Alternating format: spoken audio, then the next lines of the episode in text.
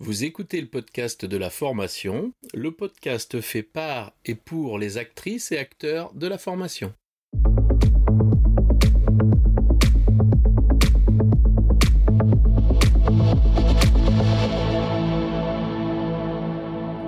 Bonjour et bienvenue. Je suis ravi de vous recevoir sur le podcast de la formation dédié aux formatrices qui souhaitent profiter de retours d'expériences terrain qui fonctionnent et de stratégies détaillées étape par étape.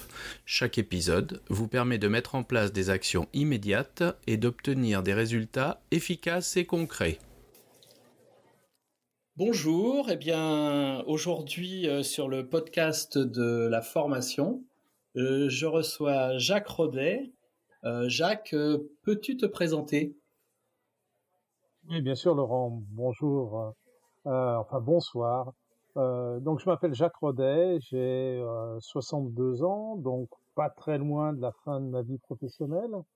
Euh, ça fait 35 ans que j'évolue dans le cercle de la formation professionnelle et un peu plus de 25 ans que je me suis intéressé à, à la formation à distance.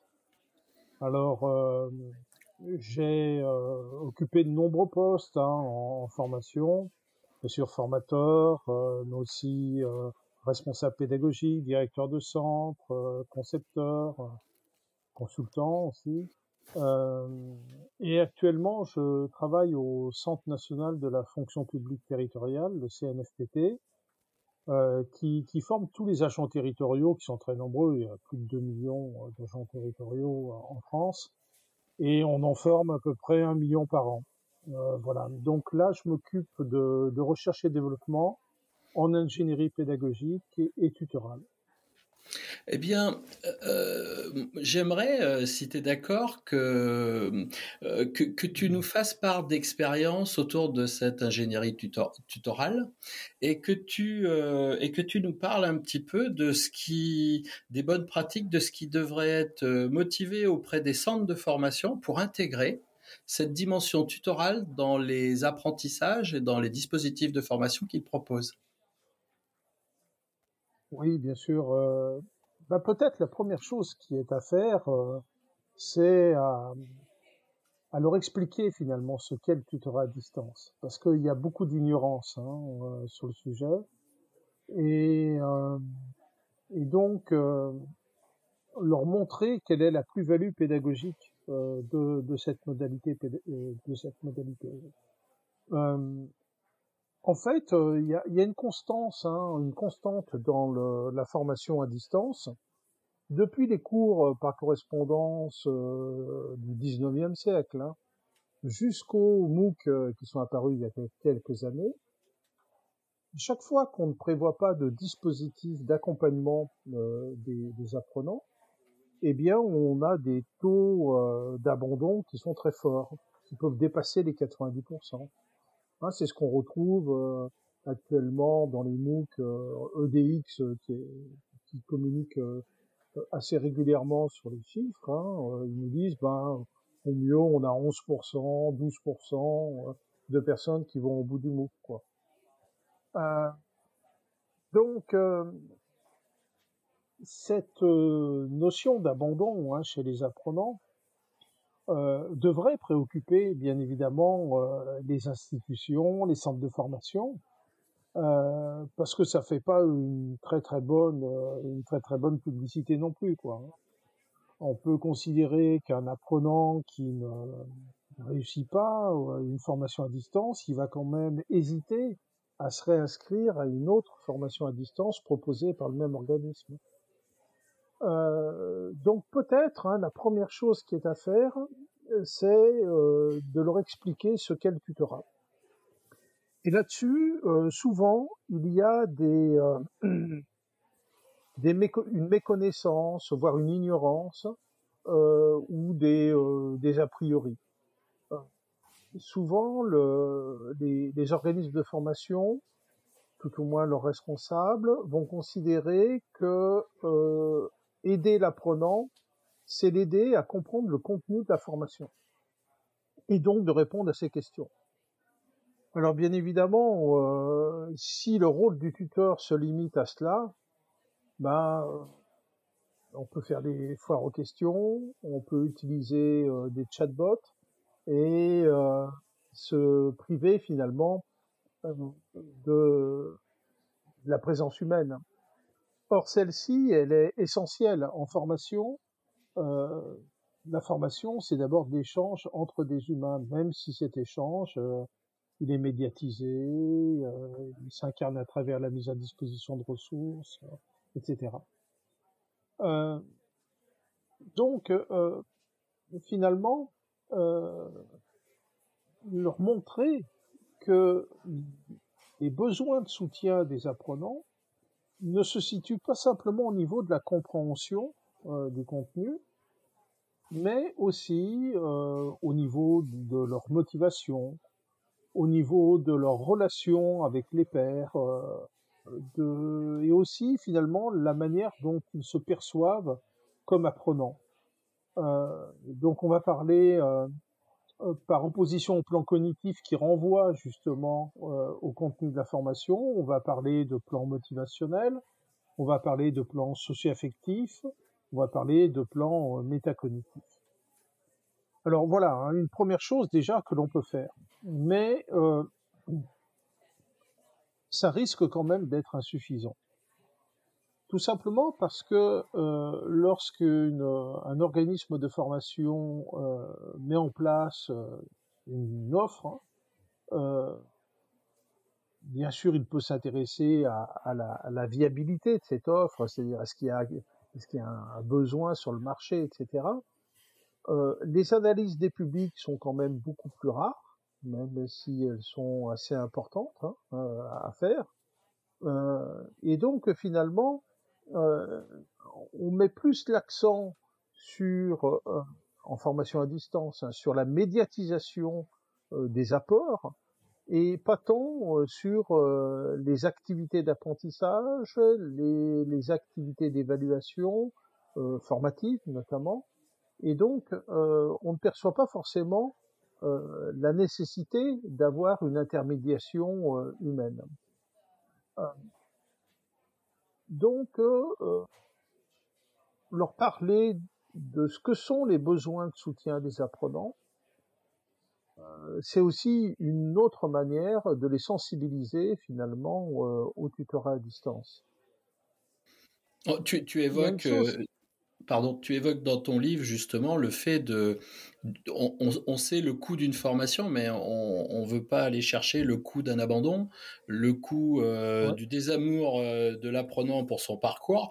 Euh, on a quand même aujourd'hui des plateformes où lorsqu'on fait une formation, on va pouvoir laisser un commentaire le commentaire il est lu. On sait que les avis ça compte beaucoup. Une formation qui a des commentaires négatifs, bah, c'est quand même compliqué. C'est vrai que si on déshumanise au profit de, de l'outil digital, eh ben on, perd ce contact et puis ben c'est difficile d'avoir des, des, des, appuis motivationnels comme tu viens de l'évoquer effectivement. Oui, tout à fait. Et euh, donc il y a, un vrai travail à, réaliser euh, par les organismes de formation, déjà pour comprendre ce qu'est le tutorat et aussi pour comprendre leurs responsabilités dans la mise en œuvre des dispositifs tutoraux. Parce que euh, dans beaucoup de centres de formation, on va euh, doter un individu de ce pouvoir euh, d'accompagnement hein, des apprenants, sans trop le définir d'ailleurs. et on va finalement laisser à cet individu la, la responsabilité complète de la qualité de l'accompagnement on n'imagine pas euh, que ça se passe comme ça pour euh, une formation, enfin pour les, aspects plus pédagogiques. Hein. Euh, bien évidemment, un centre de formation, il a une identité, il a des valeurs, il a des principes, il a des approches pédagogiques. Et quand il fait intervenir un formateur, ben, il va demander à ce formateur de, souscrire à tout cela. Mais en matière de tutorat, bah, on dirait que euh, l'organisme de formation n'a pas besoin de, euh, définir finalement euh, l'importance qu'il lui accorde, les moyens qu'il lui accorde, les objectifs qu'il fixe aux tuteurs à distance, et qui peuvent être très nombreux. Et donc, les centres de formation, finalement, se reposent entièrement sur les formateurs. Euh, formateurs, donc, on a doté de fonctions tutorales. Or, on s'aperçoit que le, les besoins de soutien des apprenants, eh bien, ils peuvent échapper au périmètre d'intervention d'un formateur. Trouver un formateur qui va être à la fois très bon sur le contenu de la formation, qui va aussi pouvoir dépanner les apprenants sur le plan technique quand ils rencontrent des difficultés, euh, qui va aussi euh, être en, mesure euh, d'animer une dynamique de groupe euh, à distance, de régler éventuellement les difficultés rencontrées par les apprenants lors de leurs activités collaboratives, qui va aussi avoir euh, une capacité d'écoute, d'empathie, euh, qu'il va euh, être en mesure de d'amener les apprenants à porter un regard réflexif sur eux-mêmes comme apprenants à distance. Bon, ben, euh, trouver tout ça chez un seul et même individu, c'est souvent chercher le mouton à cinq pattes. Et donc, euh, il est bien préférable à ce moment-là, non pas de parler du tuteur au singulier, mais au pluriel et donc euh, euh, d'avoir défini différents profils de tuteurs euh, qui vont avoir des périmètres d'intervention particuliers. bon ben voilà, il peut y avoir un tuteur technique, il peut y avoir un, un tuteur administratif. Sur les formations, les formations longues où il y a plusieurs intervenants euh, qui, euh, bah, qui animent différents modules, il est important d'avoir ce qu'on appelle un tuteur programme, c'est-à-dire une personne qui va suivre l'apprenant tout au long de son, parcours, contrairement aux intervenants qui vont ne les suivre que lors euh, de l'animation de leur module. Donc euh, voilà, hein, peut-être déjà euh, s'informer sur le tutorat à distance, euh, définir euh, finalement ce qu'on attend du tutorat à distance, penser aux moyens et notamment d'abord aux moyens humains, donc en définissant des profils de tuteurs, ce sont des premières actions qu'un centre de formation peut mener.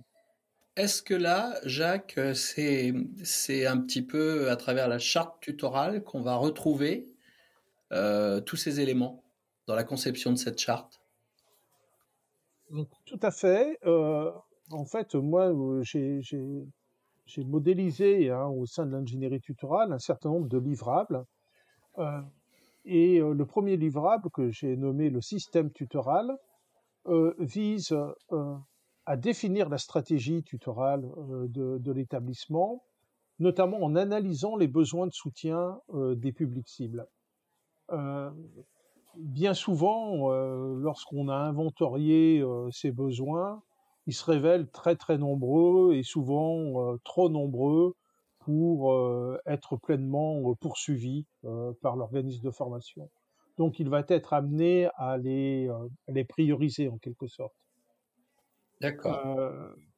mais c'est aussi dans ce livrable qu'on va définir les profils de tuteurs et qu'on va donc spécifier leur périmètre d'intervention et leur dire, ben voilà, euh, toi, tu es en charge de poursuivre tel objectif tutoral qui répond à tel besoin euh, de soutien qu'on a inventorié euh, auprès des, de notre public. Euh, donc ça, c'est le premier livrable. La charte tutorale dont tu parlais tout à l'heure et qu'on peut résumer euh, les droits et les devoirs hein, euh, des tuteurs et des apprenants les uns envers les autres, euh, en fait, on a besoin euh, de faire quelque chose avant de pouvoir l'établir complètement. On a besoin de décrire euh, les interventions tutorales, donc de produire le scénario tutoral. Si on prend le, le process classique, hein, la conception d'une formation, donc on a tout un tas d'étapes de définition, puis après on passe à la conception pédagogique. Et là, on définit un objectif général, des objectifs pédagogiques, des objectifs opérationnels, et euh, donc on produit un scénario. Eh bien, euh, il faut aussi produire le scénario d'accompagnement. Alors, il y a un certain nombre d'interventions tutorales qu'on va pouvoir retrouver, euh, quelle que soit la formation. Par exemple, accueillir les apprenants, faire des brises-glaces, enfin de la socialisation, donner de la visibilité sur le parcours de formation. Bon, bah ça, on va, quelle que soit la formation, c'est quelque chose qu'on va retrouver. Donc moi, c'est ce que j'appelle les interventions tutorales structurelles, hein, parce que elles sont vraiment liées à la structure classique en fait d'une formation. Euh, par contre, il y a aussi des interventions tutorales qui sont plus conjoncturelles et qui sont liées aux activités d'apprentissage ou aux activités d'évaluation euh, qui sont prévues dans le scénario pédagogique. Euh, je vais prendre un exemple pour que ça soit plus clair. Imaginons qu'on fasse une formation de sensibilisation aux styles architecturaux. Et dans le scénario pédagogique, il est indiqué une activité qui est la suivante. On demande aux apprenants d'aller prendre des photos euh, de bâtiments de différents styles architecturaux, puis de publier euh, les photos sur euh, le forum du, du, LMS, par exemple, et d'expliquer en quelques phrases pourquoi ce bâtiment qu'ils ont pris en photo est représentatif de tel style architectural ou tel autre. D'accord. Le simple fait que cette activité pédagogique soit spécifiée euh, dans le scénario pédagogique va entraîner un certain nombre d'interventions tutorales qu'il va falloir donc mettre en regard euh, du scénario pédagogique. La première intervention tutorale, ça va être de présenter euh, l'activité aux apprenants. Peut-être aussi de leur donner des conseils. Allez dans ce coin, là, dans cette ville, dans ce quartier de cette ville, il y a une très grande variété de styles architecturaux, vous allez trouver votre bonheur, hein, par exemple. Euh, peut-être qu'il faudra aussi euh, donner des consignes en termes de d'échéance de rendu, euh, etc. Donc première intervention. La deuxième intervention tutorale, ça va être de vérifier que chaque apprenant s'engage bien dans l'activité et donc de relancer les inactifs. Bah, des apprenants inactifs, euh, il y en a souvent, euh, pour euh, des raisons légitimes ou moins légitimes, mais c'est quand même un cas de figure assez fréquent. Et donc, bien évidemment, il faut relancer en encourageant l'individu à, s'engager dans l'activité. La troisième intervention tutorale, toujours liée à, cette activité-là, ça va être de regarder les publications des apprenants sur le forum du LMS. Et peut-être de faire de la remédiation. Quelqu'un présente un bâtiment comme étant art déco alors qu'il est art nouveau. Hein, euh, donc là, il va falloir euh, redonner euh, des informations. Et puis, on peut imaginer que si par exemple, à la suite de cette activité, il y a une classe virtuelle hein, de, remédiation, on peut imaginer que là, le, tuteur prépare un mur de photos avec les photos qui ont été prises par les apprenants et qui sont vraiment les plus représentatives de chaque style architectural. Donc vous voyez, pour une activité euh, qui fait une ligne hein, sur le scénario pédagogique, là j'ai dénombré quatre interventions tutorales. Euh, donc ce travail de scénarisation euh, du tutorat, bien évidemment, ne va pouvoir être réalisé que lorsque le scénario pédagogique est stabilisé mais il est important de le faire euh, et pas de tout découvrir euh, au moment de l'animation. Euh, une fois qu'on a fait ça pour l'ensemble de, la formation, ben là, on peut rédiger la charte pédagogique. Parce que on sait précisément, on va pouvoir présenter la manière dont les tuteurs vont intervenir auprès des apprenants.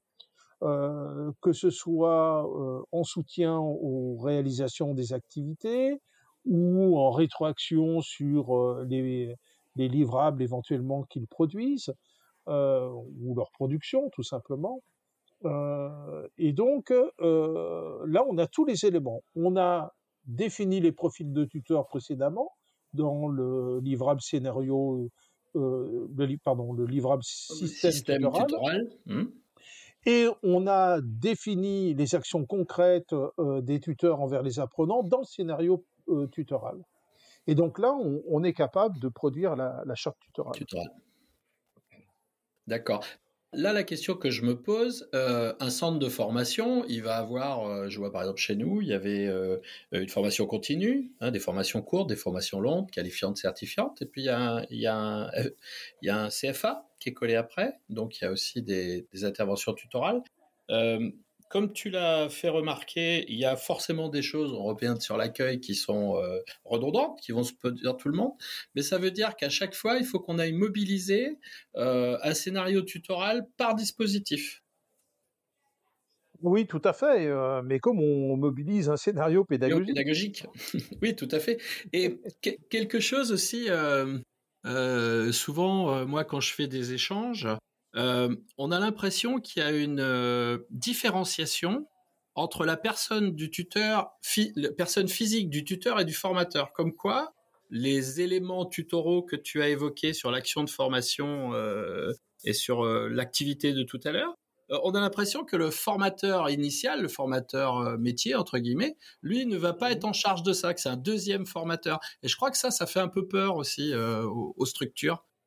Oui, mais c'est pas vraiment la réalité, hein, euh, parce que euh, euh, la plupart du temps, on, on demande aux formateurs d'assurer un tutorat. Bien sûr. Euh, sans forcément l'avoir formé d'ailleurs, hein, euh, l'avoir préparé à ses missions tutorales, sans même parfois les avoir définies précisément.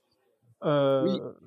Bah là-dessus, moi j'ai évolué parce que au début des années 2000, euh, quand j'ai créé, euh, alors ce qui à l'époque était une communauté de pratique de tuteur à distance qui s'appelle TAD, qui aujourd'hui est plutôt un réseau hein, euh, sur le tuteur à distance. Euh, on s'était fixé comme objectif de d'agir pour la reconnaissance du métier de tuteur. Et puis, euh, 4-5 ans après, euh, donc on doit se situer en 2007 ou 2008, c'est un objectif qu'on a abandonné. Tout simplement parce qu'on a vu que dans la réalité, c'était les formateurs euh, bah, qui investissaient ces fonctions tutorales. Alors bien évidemment, comme je le disais tout à l'heure, il peut y avoir une pluralité, hein, même je conseille d'avoir une pluralité de profils de tuteurs. Euh, il est très économique hein, de, mutualiser le tutorat technique euh, pour un centre de formation. Euh, il y a une personne qui en est chargée pour tous les apprenants de toutes les formations euh, que l'organisme donne. Mais, euh, bien évidemment, euh, les formateurs euh, investissent des fonctions tutorales importantes.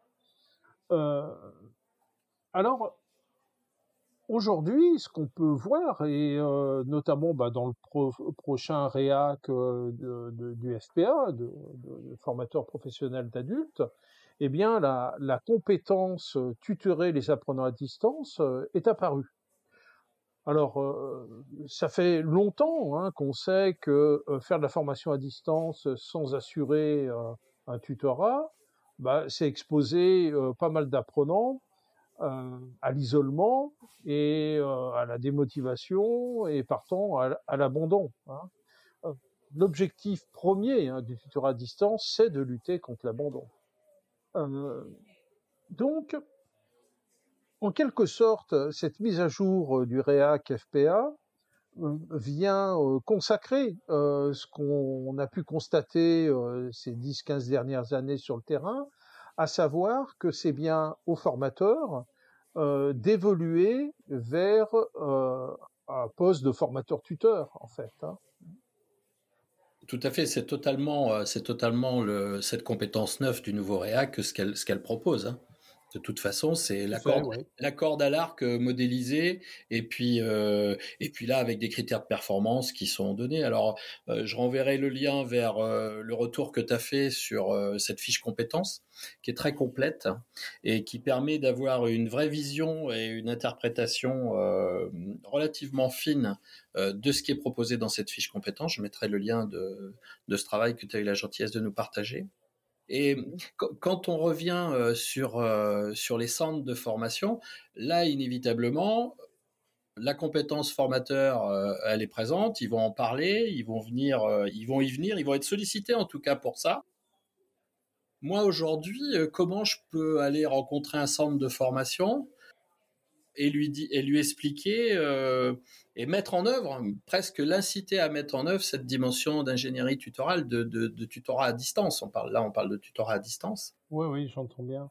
Mais comment je fais moi concrètement là? Qu'est-ce qu'il faudrait que je lui dise là? Mmh. Alors pendant très longtemps, moi, je n'ai développé que des arguments pédagogiques en faveur du tutorat à distance. bon, alors ils sont ils sont connus, hein, ils ont fait l'objet de nombreuses études, etc.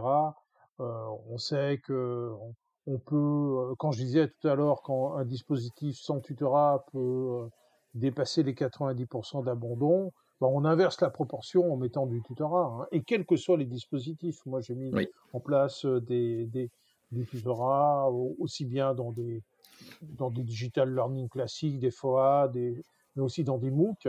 Et même dans des MOOC, on arrive à, non pas à des taux euh, comparables, hein, mais on, arrive à des taux de 50-60% de taux de complétion, hein, euh, tout simplement parce qu'on a mis, euh, on a mis de l'accompagnement. Donc, tu me rappelles ta question parce que oui, je, l'ai oublié. Pour, pour, pour, moi, aller, aller rencontrer le centre, là Ah oui, aller les rencontrer. Voilà, Alors, oui, pendant, pendant très longtemps, moi, j'ai développé uniquement des arguments pédagogiques. Et mmh. puis, euh, je me suis rendu compte au bout d'un moment que euh, on m'écoutait poliment, hein, il n'y avait pas de souci, euh, on était plutôt d'accord, bon, mais que derrière, il n'y avait rien qui se mettait en place. Et en fait, ce que j'ai compris petit à petit, c'est que mes interlocuteurs, ils étaient préoccupés par la question économique du tutorat à distance. Et que leur première réaction, c'était dire oui, c'est très bien, mais moi je fais de la formation à distance pour réduire mes coûts, et là on me renchérit les coûts avec de la présence humaine. Alors bien évidemment, il y a, un vrai problème parce que le modèle économique de la formation à distance et le modèle économique du tutorat sont inverses bon, le modèle économique d'une formation à distance, c'est qu'on va investir euh, dans une plateforme, dans de la conception, euh, dans de la production de ressources. Bon, mais en tous les cas, euh, on sait combien ça nous coûte, hein, bon, 20, 30 KE pour un module. Et puis après, ben, on définit notre prix de vente. Et au bout d'un certain temps, on a recruté suffisamment d'apprenants pour arriver au seuil de rentabilité. Parce qu'il y a très peu de, coûts variables hein, dans, dans ce modèle-là. Alors, le modèle économique du tutorat, il est inverse parce qu'il y a quelques coûts fixes, euh, des investissements, euh, notamment en ingénierie tutorale, mais euh, c'est pas énorme. Par contre, il y a beaucoup de, coûts variables parce que euh, ça va dépendre du nombre d'apprenants qu'on va confier à un tuteur, ça va dépendre aussi euh, de ce qu'on va demander au tuteur de réaliser, qui va prendre plus ou moins de temps. Euh, ça va aussi dépendre bah, des compétences hein, du tuteur, parce qu'un tuteur novice, il va être moins efficace qu'un tuteur expérimenté. Et donc, euh, les coûts variables, euh, bah, il faut les réintroduire euh, dans le modèle économique global de la formation pour savoir si ça vaut le coup. Alors, c'est une opération qui est plus, un calcul qui est plus compliqué à réaliser. Mais euh, il y a quand même euh, une chose, c'est que si on s'interroge sur euh, le coût du tutorat, on devrait aussi s'interroger sur les bénéfices économiques, hein, financiers, sonnant et trébuchant en quelque sorte, du, du tutorat aussi. Alors, on peut faire déjà un, première remarque, c'est que un apprenant qui abandonne, à moins qu'il ait payé euh, sa formation entièrement au début, euh, bah, euh, il va pas payer euh, toute sa formation. Euh, donc là, il y a une perte sèche.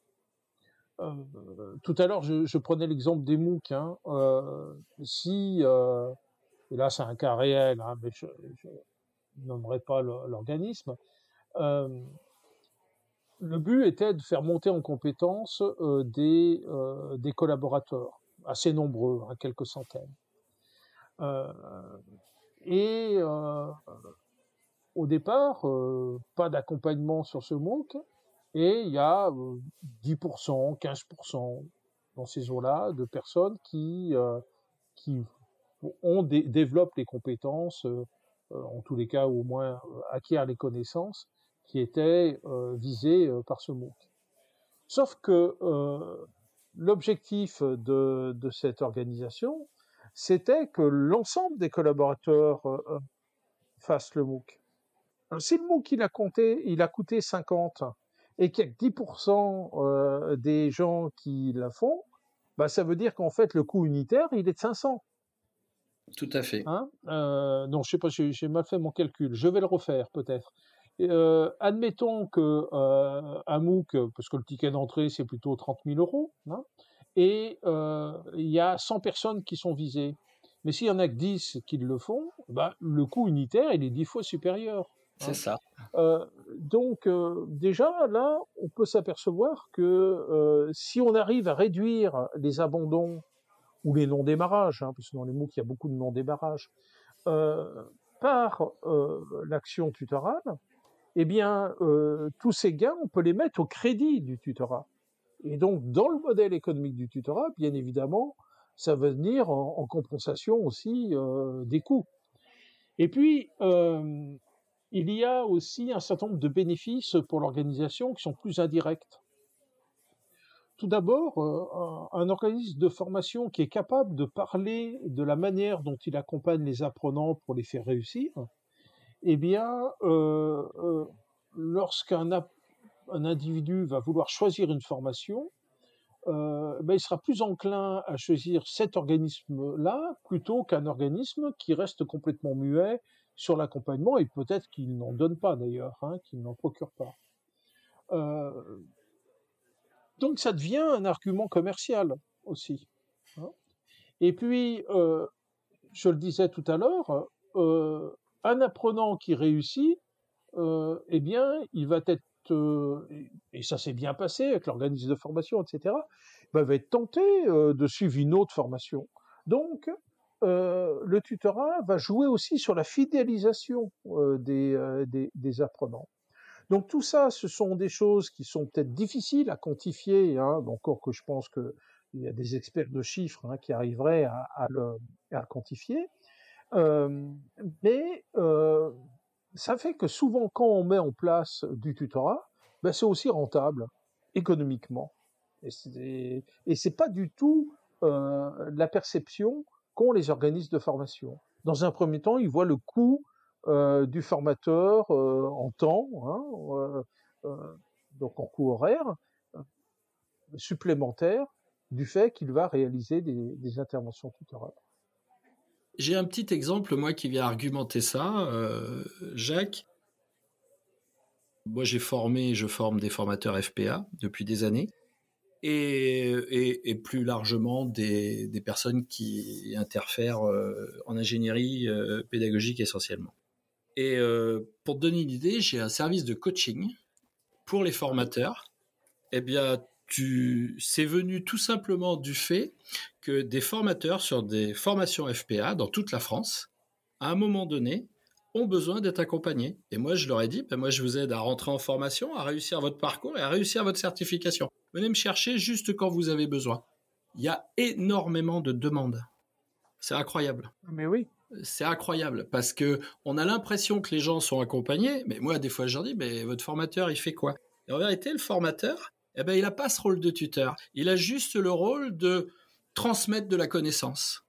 Il est là, il va venir, il va venir parler d'un sujet, mais ok. Euh, en gros, ce que les gens me disent, j'aime bien la remarque, c'est bah du coup, euh, euh, du coup, je sais pourquoi. Bah maintenant, j'aimerais que tu m'expliques comment. Et moi, je leur dis, bah, je vais vous expliquer comment ça marche, comment on fait ça, euh, parce que bon, il faut faire ça. Ok, je vais vous expliquer comment. Euh, là, la dernière intervention que j'ai faite, c'était sur construire une progression pédagogique. Le gars, il est en FPA, ça fait quatre mois, il sait pas ce que c'est une progression pédagogique. Il me dit ah, ah oui, mais la progression pédagogique c'est vachement facile, c'est la taxonomie de Bloom. Euh, hmm, hmm. comment, tu, mais comment, tu, sais ça quoi? Ah ben on nous a dit que c'était ça. Eh ouais, le fondement de la réponse est pas bon. Donc on a repris les trucs. Ça a pas duré longtemps, hein, 30 minutes de coaching là-dessus. Le gars il a compris, il a compris ce qu'était une progression pédagogique à travers ce qu'on proposait à l'apprenant pour euh, ses apprentissages. Et eh ben c'était une globalité et, et ça, ce besoin d'accompagnement, tu te rends compte que les gens viennent me l'acheter. Donc c'est vraiment qu'il y a un besoin. Pour, euh... ah, mais il y a un besoin, euh, si on écoute les apprenants, bien évidemment. Euh, il y a des besoins, il y a des attentes aussi. Hein. Alors, les attentes, c'est plus de l'ordre du confort, mais euh, mmh. les besoins, il faut absolument y répondre. Et, et je voyais un deuxième point. Pardon, excuse-moi, je voyais un deuxième point qui était super important. Quand une entreprise envoie un collaborateur en formation, peu, importe la formation, une formation courte, quand il revient dans l'entreprise, en vérité, il, il, augmente son savoir-faire, il développe sa pratique et il optimise le résultat de l'entreprise.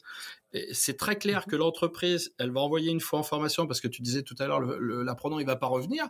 Mais l'entreprise, là, s'il n'y a pas de retour, elle va pas le renvoyer, elle. Hein parce que parce qu'aujourd'hui euh, le, le, le responsable le N plus 1 euh, qui, il te pose pas la question de savoir si c'était marrant si tu t'es bien amusé hein.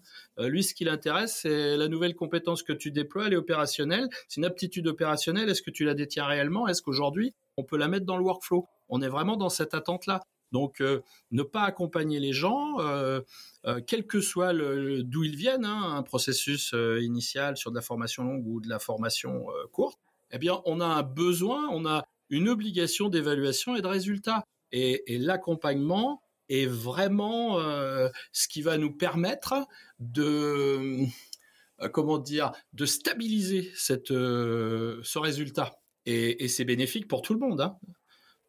même s'il sort de formation et il le voit pas, le client qui revient en disant je veux ça, c'est du, du confort. Hein. En fait, le, le, le problème chez, nos formateurs, euh, et on le voit aussi chez, les, formateurs novices, ceux qui se forment à ce métier-là, euh, c'est que euh, ont peut-être une, euh, une perception de leur professionnalité qui est faussée, à savoir que ce qu'ils pensent que ce qu'il est légitime comme formateur, c'est la détention de leur savoir, de leur expertise. Euh, je pense quand même qu'on est dans un monde où euh, le savoir, euh, l'expertise aussi, elle est accessible à beaucoup. Hein, voilà, et ça ne va aller qu'en s'amplifiant, hein, bien évidemment, notamment avec les, les nouvelles technologies, avec l'intelligence artificielle, etc. En fait, peut-être que ces personnes oublient que un formateur, c'est d'abord un pédagogue. Et un pédagogue, euh, bah, dans la Grèce antique, hein, c'est l'esclave qui amène l'enfant sur le lieu du savoir. Hein. Euh, le pédagogue, il transmet pas le savoir. Il amène, euh, il amène la personne vers le savoir.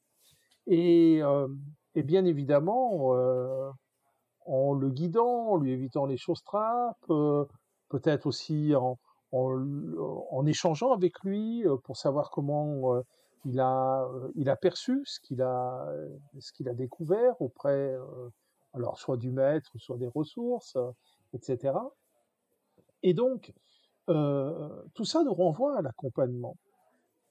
Et donc la, la vraie professionnalité d'un formateur eh bien elle réside dans sa capacité à accompagner les apprenants alors surtout, bon, ça fait maintenant une quinzaine d'années hein, qu'on accentue beaucoup sur l'individualisation euh, de la formation, euh, alors qu'on confond parfois avec la personnalisation. Hein, D'ailleurs, hein, il y, aurait des distinctions à faire.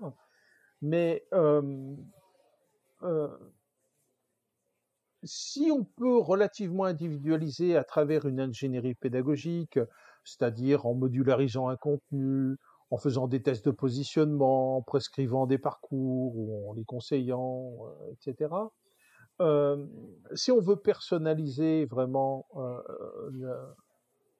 la, formation, ben, il faut s'intéresser à l'apprenant, et c'est bien dans le cadre d'une relation humaine, d'une relation tutorale, que cette personnalisation va pouvoir va pouvoir être réalisée. Euh, donc moi j'ai l'habitude de dire autant l'individualisation c'est peut-être une affaire d'ingénierie pédagogique, Mais la personnalisation, c'est toujours une affaire d'accompagnement et donc là, de tutorat. Tu vois, on a, on a des, épisodes de notre podcast où j'avais fait intervenir une formatrice qui, qui est sur cette longueur d'onde. L'épisode s'appelle Et si ce n'était que de l'accompagnement? Puisqu'en réalité, on, est totalement là dans cette, dans cette clé-là puisque mmh en vérité, on n'a pas, euh, j'enseigne, mais apprennent-ils La question s'était posée. Et du coup, euh, moi, j'ai, en tant que pratiquant formateur, je me suis dit, c'est quand même vachement plus pratique quand ils apprennent que quand j'enseigne. C'est moins fatigant. Parce que quand ils comprennent pas, c'est très compliqué pour moi d'enseigner différemment. Alors que si je pars d'eux et que je les aide à apprendre, eh ben, c'est beaucoup plus facile et les résultats escomptés enfin les résultats obtenus sont bien plus avancés que ceux que j'escomptais moi-même. Donc du coup, c'est très intéressant puisque là, on est vraiment dans la dimension de l'autre. Et c'est Oui, moi j'avais j'avais un, enseignant euh, québécois euh, à la Téléuniversité du Québec qui avait une sorte de mantra. Hein, il nous disait toujours euh, enseignez-moi pour qu'ils apprennent plus. Oui. Et bon, il cherchait pas à abdiquer hein, le, le, rôle de l'enseignant, il l'assumait aussi.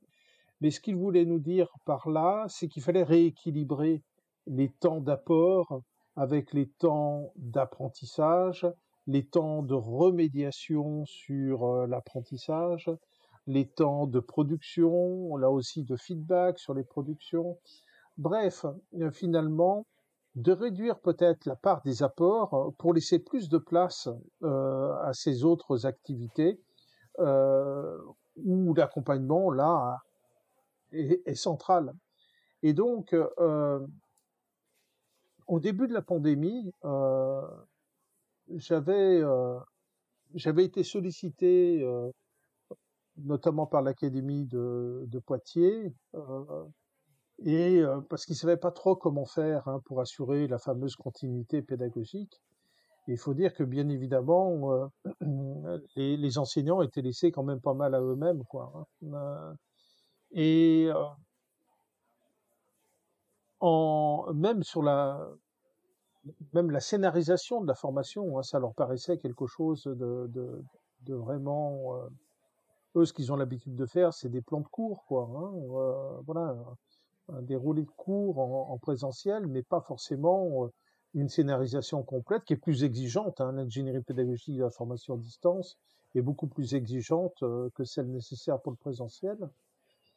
Et euh, je leur avais dit, écoutez, si vous partez sur une règle des trois tiers, c'est-à-dire un tiers d'apport, un tiers d'activité et un tiers de remédiation sur les activités, d'échange sur avec euh, les, élèves sur leur, euh, vécu, etc., vous êtes pas loin de la vérité.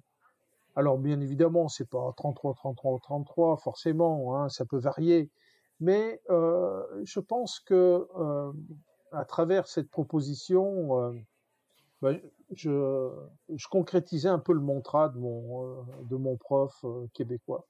Et ça me fait penser à une anecdote et euh, il y a deux, trois ans, j'étais avec un groupe de FPA et mm, je, je, sors du cours et je croise mon directeur. Ah, il me dit, euh, ça va Laurent, euh, qu'est-ce que tu fais de beau? Eh ben, j'ai dit, écoute, là, je travaille à mon inutilité. Il me dit, je comprends, bah je comprends pas. Ben, j'ai dit, tu sais, moi, j'enseigne, plus ils apprennent. Donc, du coup, je laisse, je laisse faire les choses, je les laisse prendre les choses en main parce que l'objectif, c'est qu'ils soient autonomes dans leur pratique de formateur. Et donc, du coup, je les autonomise, hein, ce qui est le but de l'accompagnement, les rendre autonomes. Tu vois, ça, ça me refait penser à cette, à cette anecdote. Et euh, du coup, ça l'avait fait marrer. il m'avait dit, ah, tu changeras pas, il m'a dit.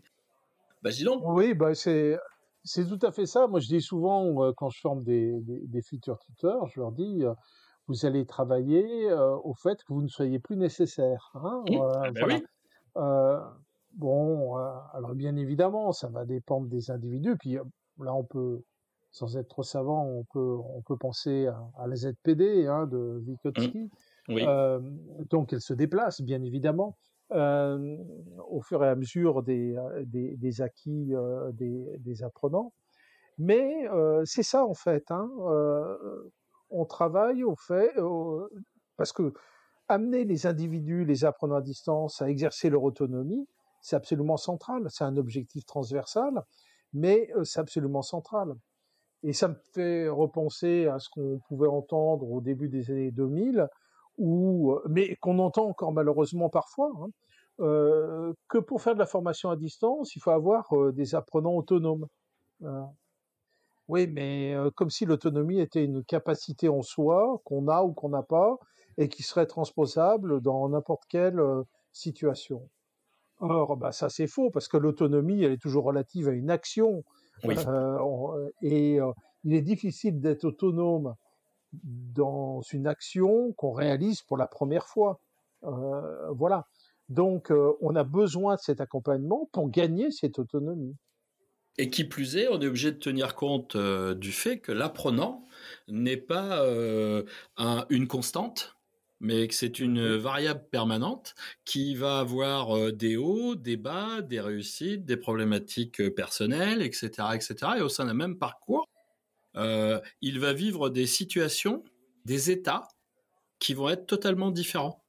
Et, euh, et, et, on a, on a effectivement là tous les, euh, tous les éléments qui rentrent en compte dans la formation. Hein. On a les pairs qui sont là. Bah, si ça se passe bien avec tes pairs, euh, c'est super. Si tu es dans un groupe, ça se passe mal, bah, ça se passe mal. Hein. Moi, j'étais, j'étais sur le DUDLD et eh ben nous, on avait un super groupe de trois. Et puis à un moment donné, on a récupéré deux personnes d'autres groupes où c'était plus possible pour eux.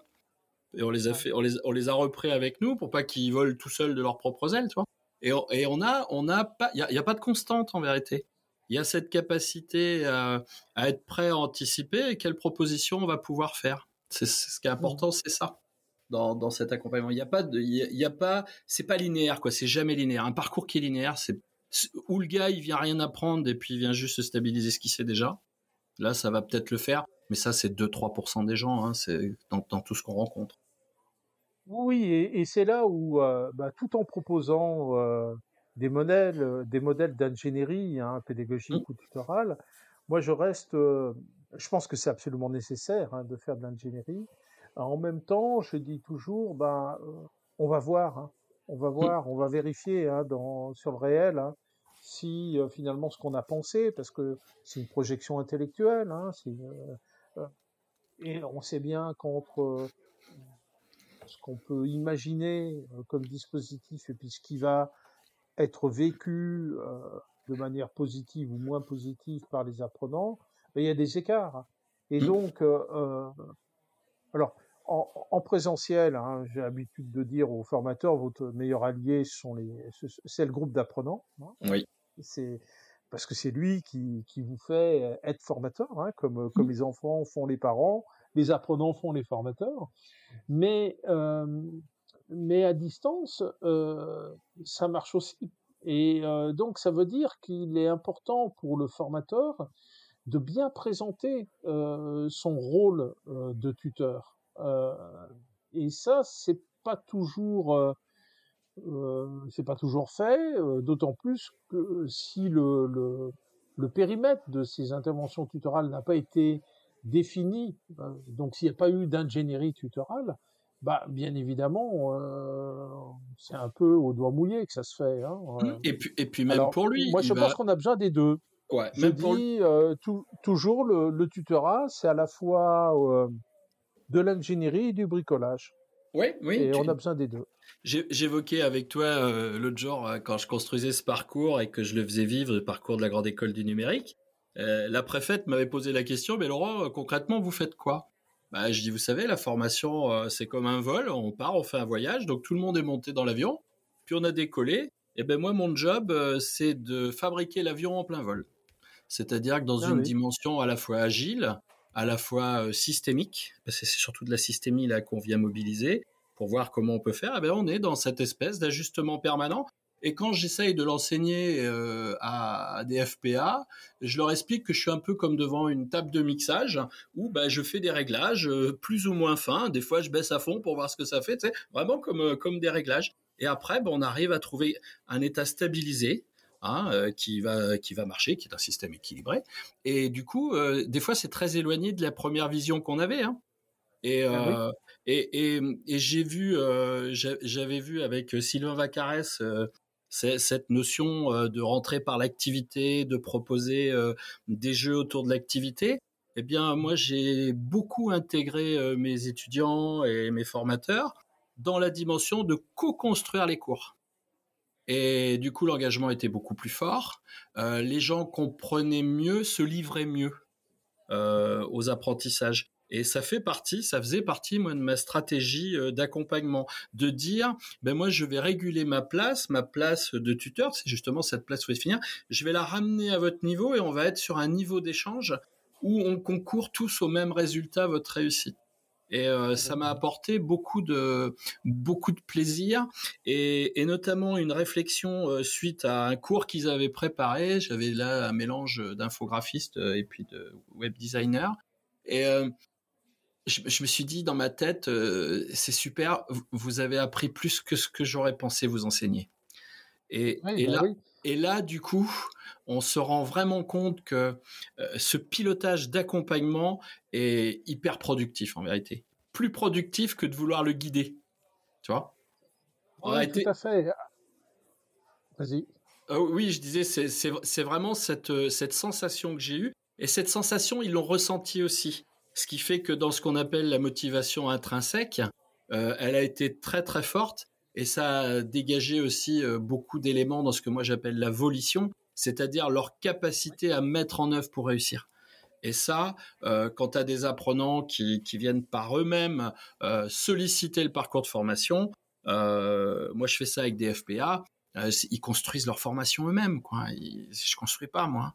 On, on, étudie le référentiel et c'est à eux de construire, c'est à eux de me faire des propositions pédagogiques euh, j'utilise là les stratégies de Caillez sur la classe renversée, où je leur dis, bah, vous allez m'enseigner, vous allez voir. Ils sont un peu perdus au début, mais je, je, je, mets plusieurs étapes comme ça au cours du parcours, et ça leur donne vraiment les clés du camion. C'est eux qui pilotent le truc. Et c'est des formateurs qu'on forme, hein. je veux qu'ils soient autonomes, qui pilotent, qui sachent, euh, qui sachent produire. Et cette dimension d'ingénierie, euh, c'est ce qui les rend. Euh, moi, je leur dis, l'ingénierie, c'est ça vous empêchera d'être comme le chien sous la table, d'attendre qu'on vous jette un os à ronger. Vous allez fabriquer votre propre truc, euh, vous serez autonome et vous serez force de proposition. Et c'est comme ça que je leur présente l'ingénierie, moi. Dans cette autonomie. Oui, alors tu vois, tu, tout à l'heure tu parlais du, du DLD et de Sylvain Vacarès. Mm. Alors le DLD, euh, c'est euh, l'héritier d'un premier dispositif qui s'appelait le Cofordi. Oui. Et euh, donc avec Sylvain, on avait on avait pensé hein, cette cette conception. Et comme on n'avait pas beaucoup de pas beaucoup de possibilités de, de regroupement présentiel, au début on n'en avait qu'un, on avait musclé le tutorat. Et donc on avait euh, défini un scénario tutoral et euh, on était arrivé à un quantum hein, qui était de 157 heures pour un formateur tuteur qui accompagnait 30 personnes. Mmh. Euh, je parle de ça pour montrer euh, l'écart qu'il peut y avoir entre la projection, hein, euh, qui est une, une, scénarisation, et puis la réalité. Euh, alors, euh, la première session, il y avait deux groupes. Euh, et moi, j'ai été tuteur d'un groupe, et puis euh, était le tuteur d'un deuxième groupe. Allel, c'est un tuteur très expérimenté. Ah oui. et, euh, et donc, euh, on était convenu avec Alel de noter nos temps d'intervention tutorale. Euh, donc, à chaque fois qu'on faisait une intervention tutorale, on, on notait le temps qu'on y avait passé. Alors que ce soit en classe virtuelle, que ce soit par mail ou intervention sur le forum ou que sais-je quoi. Hein, mmh, voilà. On comptabilisait. Et on comptabilisait et on conservait aussi hein, euh, la, le, le, contenu hein, de nos interventions. Et euh, à la fin de la première session, euh, moi j'étais à 220 heures. Annelle, mmh. qui avait un profil un peu plus technique que moi, et donc quand on abordait un outil auteur par exemple, et que je ne savais pas répondre à mes, à mes apprenants, ben, je le renvoyais euh, je renvoyais vers Allel.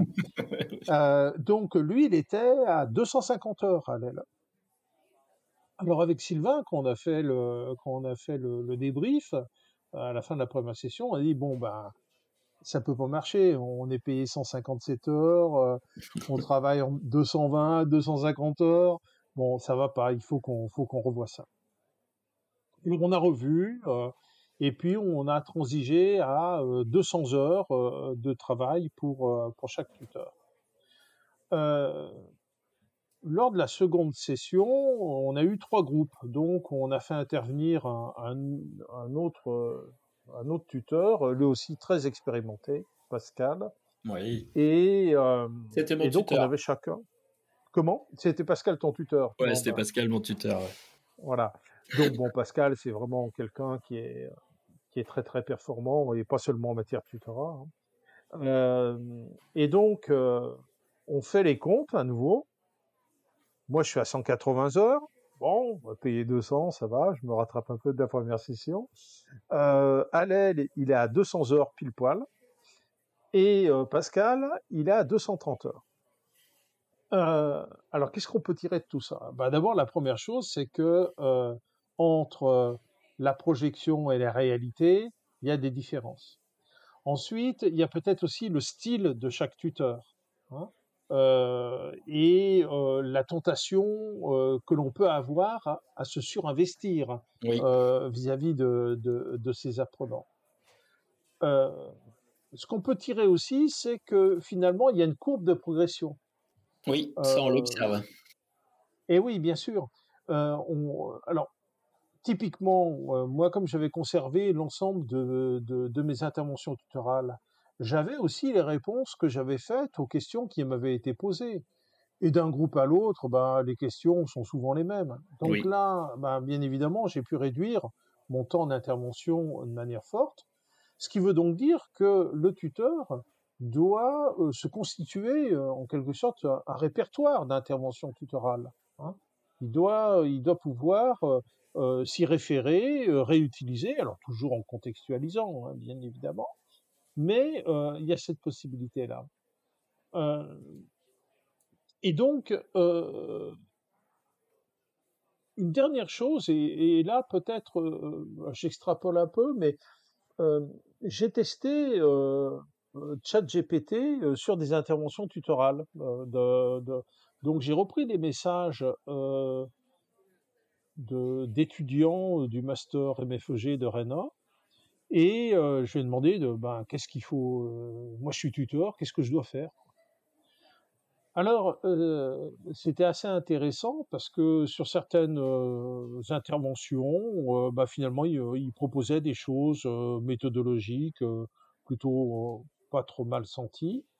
Et par contre, sur d'autres interventions, je me rappelle, il y en avait une, c'était il y avait un cafouillage au niveau des, des, groupes et des dates des classes virtuelles des différents groupes. Euh, donc il y avait des choses, des annonces qui avaient été faites qui étaient contradictoires. Et là, bien évidemment, bah, GPT n'était pas capable de répondre. Hein, non, c'est pas possible ça. ben non, c'est pas possible. Euh, par contre, ce que j'ai remarqué, alors il y a plein de choses, il a plein de limites. Hein, euh, par exemple, il est très affirmatif.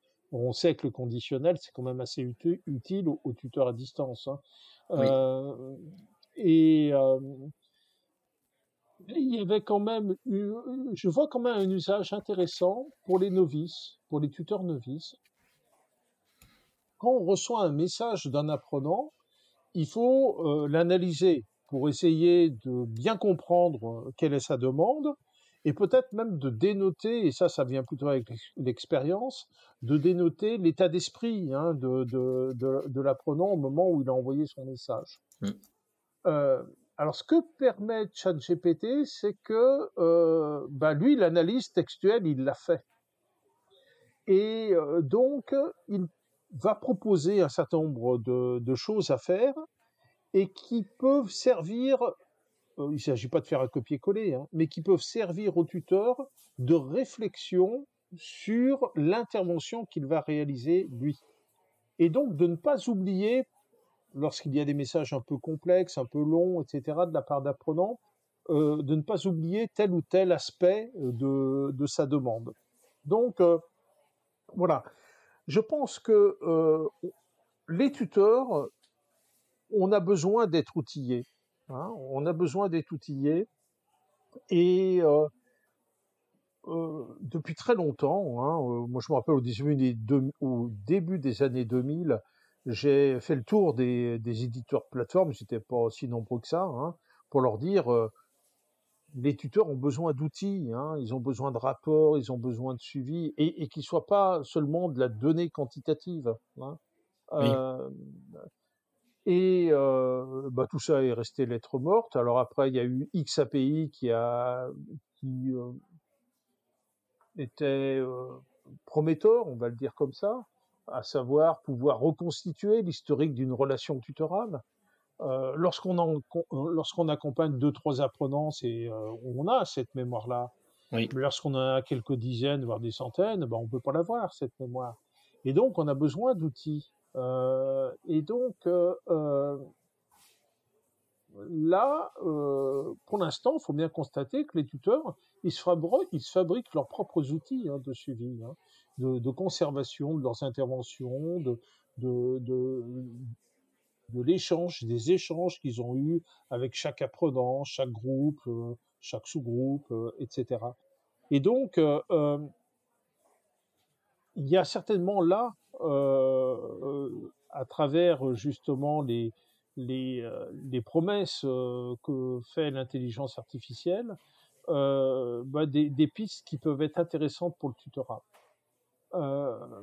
mais je pense que, donc, en quelque sorte, arrivait une cobotique tutorale, hein, c'est-à-dire une association euh, de l'intelligence artificielle avec les tuteurs humains, en posant quelques principes hein, quand même. Hein, euh, c'est que euh, bien évidemment l'intelligence artificielle ne va pas pouvoir, euh, après avoir diagnostiqué, et c'est surtout pour ça qu'elle va être utile, elle ne va pas pouvoir déclencher elle-même une intervention euh, humaine. Hein.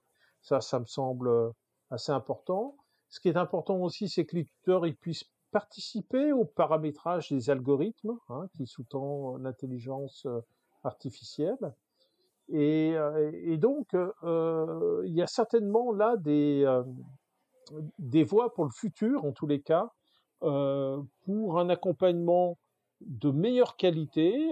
il est aussi évident que si sur le soutien technique, sur le soutien purement cognitif. On peut déléguer une part de tâches à l'intelligence artificielle, ou en tous les cas faciliter que l'intelligence artificielle facilite le travail des tuteurs. Eh bien, ce temps gagné, il faut absolument le réinvestir pour un tutorat plus approfondi sur des plans de support. Euh, ben, qu'on investit moins, comme euh, le socio-affectif, le métacognitif. Voilà. Hein, c'est Aujourd'hui, tu vois, j'ai changé sur ChatGPT parce que tu sais tout le monde, tout le monde est dessus en ce ah moment. Oui, bah et euh, j'ai un formateur qui dit ah ouais, trop pas compte, là c'est fini, machin. Je dis écoute, je vais te donner un exemple. Euh, chaque fois que tu montes dans un avion de ligne, euh, le pilote et le copilote sont incapables de faire voler l'avion. C'est parce qu'il y a une assistance d'intelligence artificielle qui va analyser les paramètres sans arrêt, qui leur permet, eux, de prendre les bonnes décisions. Donc j'ai dit aujourd'hui, tu es dans le même contexte, sauf que c'est plus dans un cockpit d'avion, c'est dans ta vie de tous les jours, puisque c'est devant ton ordinateur. Ça. Et tu es condamné à être intelligent face à la proposition qu'on te fait. Et, et aujourd'hui, moi, pour l'usage que j'en ai, euh, c'est la capacité de montrer euh, des problématiques sous différents axes. C'est-à-dire que je vais lui poser une question, je vais lui poser un problème, et je lui dis, écoute, essaye de me le résoudre dans cette dimension, dans cette dimension, et à la fin, quand je vais donner deux, trois exemples, je dis, trouve-moi non une autre dimension dans laquelle on pourrait le résoudre. Et là, ça devient intéressant. Donc, je crois qu'il va falloir qu'on forme les gens à faire du prompt, tu sais, à écrire ce message euh, chat GPT. C'est un prochain objectif de formation, ça.